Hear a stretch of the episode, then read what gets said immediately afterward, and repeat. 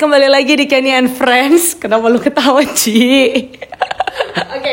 Oke, dan hari ini tamu aku adalah seorang yang aku hormati, Cela. Bapak Budi Enggak, tapi gue bener-bener amazed sama cici gue yang satu ini. Gue panggilnya Cinoni.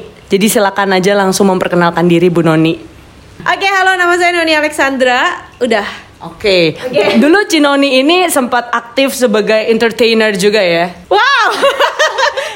Iya. Iya iya iya. Jadi eh, Cinoni itu kalau bisa dibilang masa mudanya itu seperti Kenny yang sekarang dan kayak gue bisa melihat Kenny yang masa depan itu akan seperti Cinoni. Ci, lu sekarang umur berapa dan ngerjain apa aja sekarang? Boy ini harus banget dikasih tau umur. Sebenarnya nih podcast gue ini buat anak 20-an yang kayak masih mencari kehidupannya apa gitu. Heeh. Apakah lu masih masuk dalam target audiens gue ya kan? Enggak, enggak gue 32 Ken. Di balik 23. Oke. Gue 32 tahun. Eh gila udah tua banget anjir. Gue gue makeup artist yang udah paling lama. Terus gue kerja asuransi, gue kerja ada catering, gue punya online shop, gue jualan frozen food, terus Wow. gue apa social media manager. Wih. sedap katanya doang, jabatannya doang.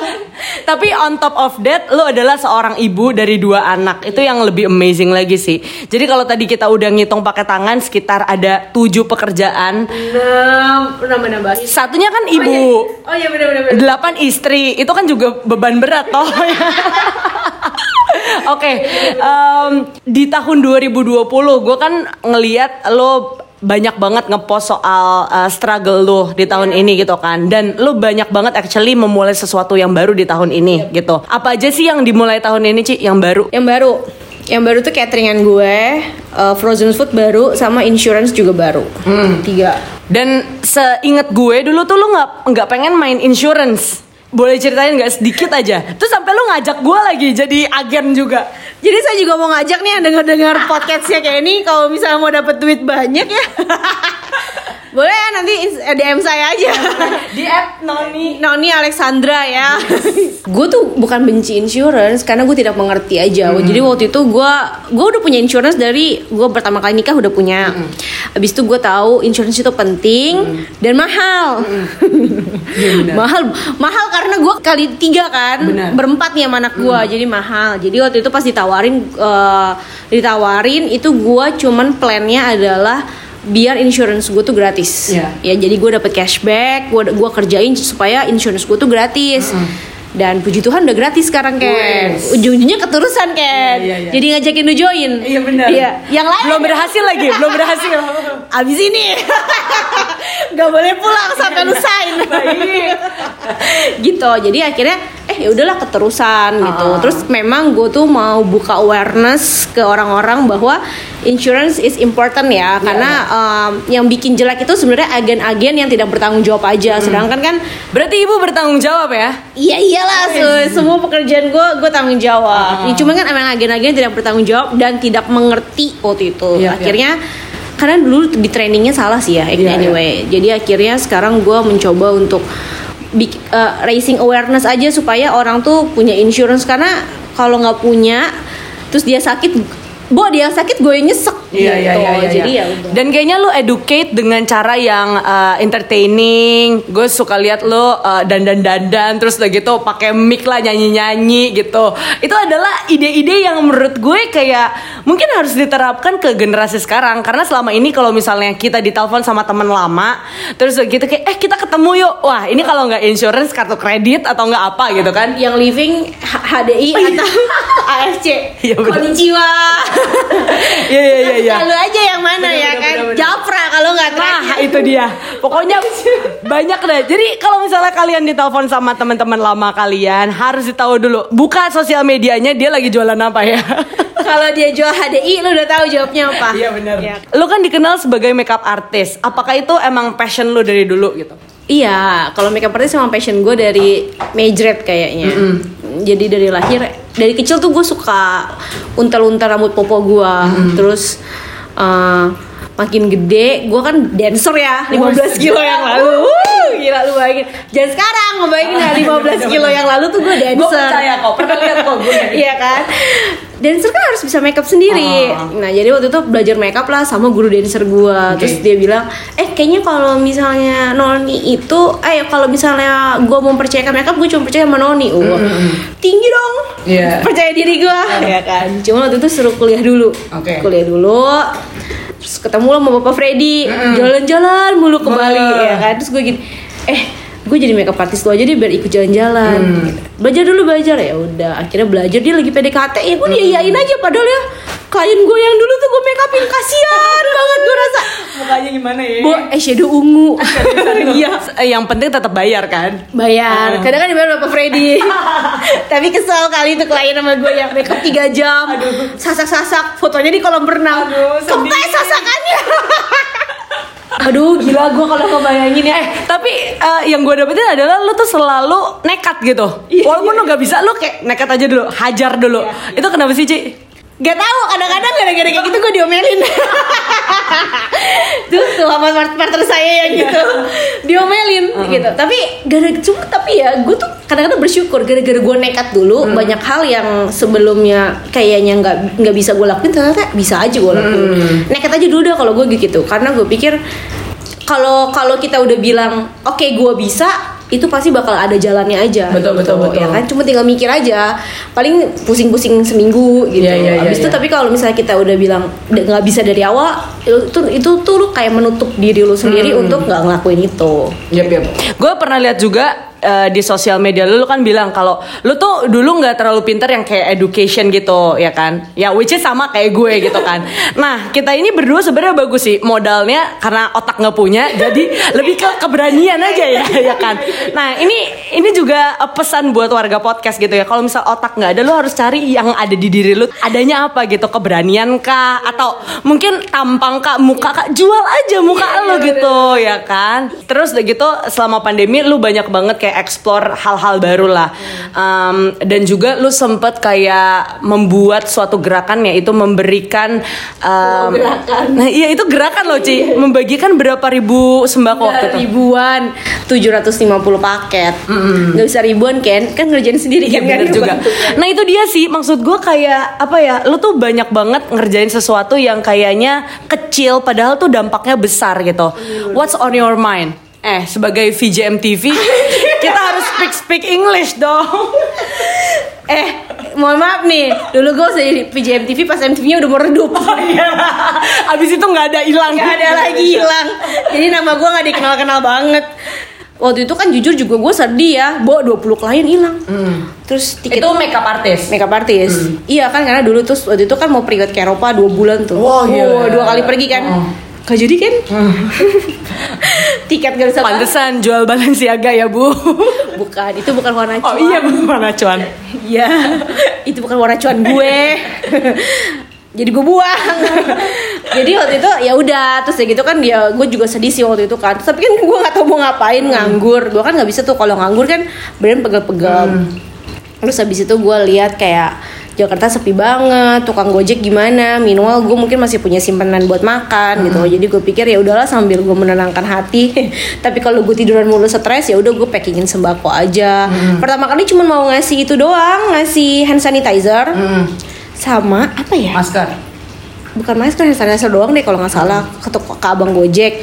Dari uang sumbang dari uang jual buku anak gua. Jadi anak gua tuh kita lagi bongkar-bongkarin buku terus kita jual kayak murah aja berapa dapat kayak 2 juta gitu beli hand sanitizer sama beli apa mau kasih itu. Terus sampai akhirnya uh, ngide eh ya udahlah kasih sembako aja sekalian. Gue gue sampai bilang eh ada nih ada yang mau nyumbang nggak akhirnya kekumpul ya kayak hampir ada 100 juta deh buat 750 paket waktu Wow. itu sampai ada orang yang ngirimin kayak tuna kaleng segala macem gitu-gitu. Oh.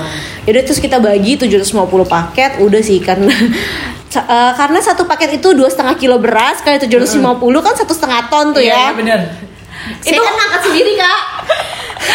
Sama nyedoknya sendiri. Iya, ya. nyedok sendiri. Sampai jago gue buka buka karung beras tuh gue jago banget kan. Gunting tarik tuh langsung bisa itu gue jago. Lu kayaknya nggak usah pakai timbangan deh sekarang. Iya, wow. Nyedok dua kali udah langsung dua setengah kilo. Itu jadi gue eh, emang itu sendiri. Terus pas akhir eh, apa bagi- bagi-bagi sendiri.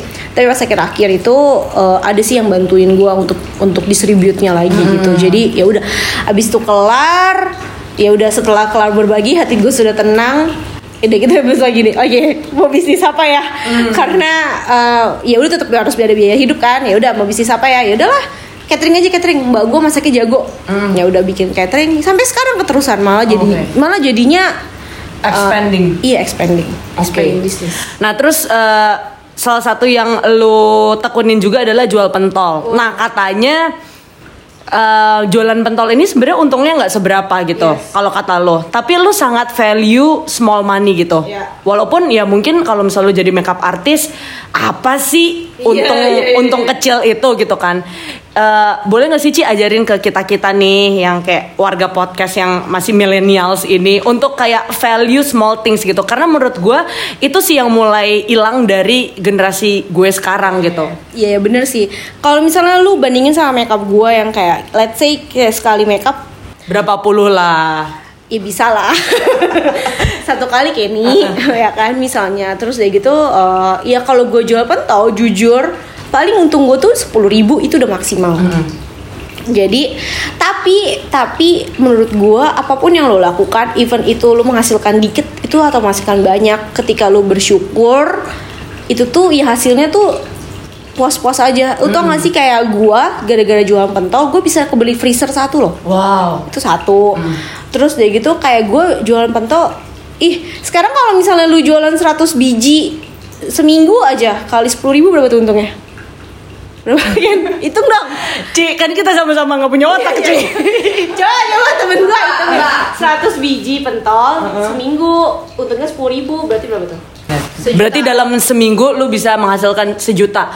Kalau lu mau suruh gue bilang ke milenial sekarang yang nggak yang mungkin susah nih untuk value duit kecil dulu zamannya gue pertama kali makeup itu gue modal 350 ribu.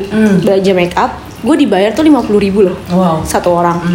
Dan itu tuh nggak bakalan balik modal gitu. Itu exactly nggak bakal balik modal. Belum ke tante-tante yang minta gratisan tuh. Iya, tante-tante gereja paduan suara ya mau nyanyi paduan suara aja gitu kan Uh. minta gratisan pakai hairspray-nya aja udah nggak balik modal bu Iya, bener. Ya kan istilah kata gitu. Tapi kalau misalnya lu nggak melakukan small step, small step itu, lu nggak akan bisa untuk melakukan big step. Bagaimanapun juga, lu harus ngelakuin hal-hal kecil, Wow. menerima uang-uang kecil dulu, baru bisa lu nerima tuh duit gede. Kalau menurut gua ya. Jadi gara-gara ada yang kasus itu nggak sih kan yang gua kan lulusan UI, masa gue cuma dapat gaji Iya, iya. segitu kan? Ya itu gua agak-agak miris sih. Karena menurut gua sebenarnya mau lu lulusan apa pun orang tuh pasti akan cari experience-nya dulu gitu loh. Dan ketika lu dan ketika lu udah ex, udah punya pengalaman itu lu orang orang baru bisa ngehargai lu untuk dibayar lebih kan. Betul. tapi kalau lu nggak punya pengalaman lu mau lulusan mana pun orang juga pasti akan ngeliat lu ya lu fresh graduate ya udah lah, paling UMR gajinya gitu. Bahkan kalau gue makeup artist gini mana ada UMR lima puluh ribu Iya, kan?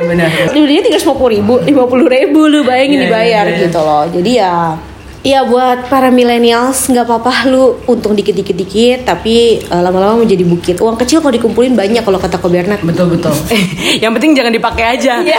abis dikumpulin dipakai ah Iya itu ngopi-ngopi dikurangin lah. iya bener bener Kayak gue lah bawa tumblernya ke Starbucks isinya merah putih. karena bener yang mahal itu adalah lifestyle ya betul betul. Ya mahal. Eh gue cerita dikit ya. Iya, boleh. Mbak gue di mbak gue itu di rumah dia tuh punya sepeda 12 tahun. Lu bayangin ya sepeda 12 tahun nggak pernah ganti. Terus abis gitu sekali dia ganti nggak ganti yang baru. Terus dia tuh berkali-kali aku mau ganti sepeda aku mau ganti sepeda aku mau ganti sepeda. Itu nggak ganti-ganti sampai gue kesel. Sampai dia ganti sepeda harganya cuma 300 ribu. Wow. wow lu gue itu sepeda ongklek dikit iya iya iya iya. Padahal apa itu Brompton? Iya apa itu Brompton ya? Padahal tuh sebenarnya dia punya duit gak? Dia tuh punya duit. Dia tuh kan suka cerita nih sama gue Jadi dia kalau misalnya lebaran Dia pakai baju yang gue kasih. Oleh-oleh misalnya gue lagi pergi ke mana Gue kasih oleh-oleh baju. Dia tuh gak, nggak bakalan pakai tuh. Dia pakai pas lebaran. Jadi kayak baju baru Iya, gitu. iya. Terus pokoknya dia nggak mengikuti lifestyle tetangga-tetangganya yang suka kredit panci dan kredit iya, baju iya. itu ya baju lima ribu di kredit gitu ya. Dia nggak ngikutin tapi lo tau nggak dia punya rumah satu loh. Wow. yang udah mau lunas KPR-nya di daerah mana lah gue nggak tahu dia punya rumah satu di mana? Di Cikarang. Rumahnya dia yang di kampung tuh juga udah ubin udah bagus. Itu semua yang dia dia benerin. Dan menurut gue terus gue belajar dari dia. Gila emang kita tuh sebenarnya ada ada aja duitnya.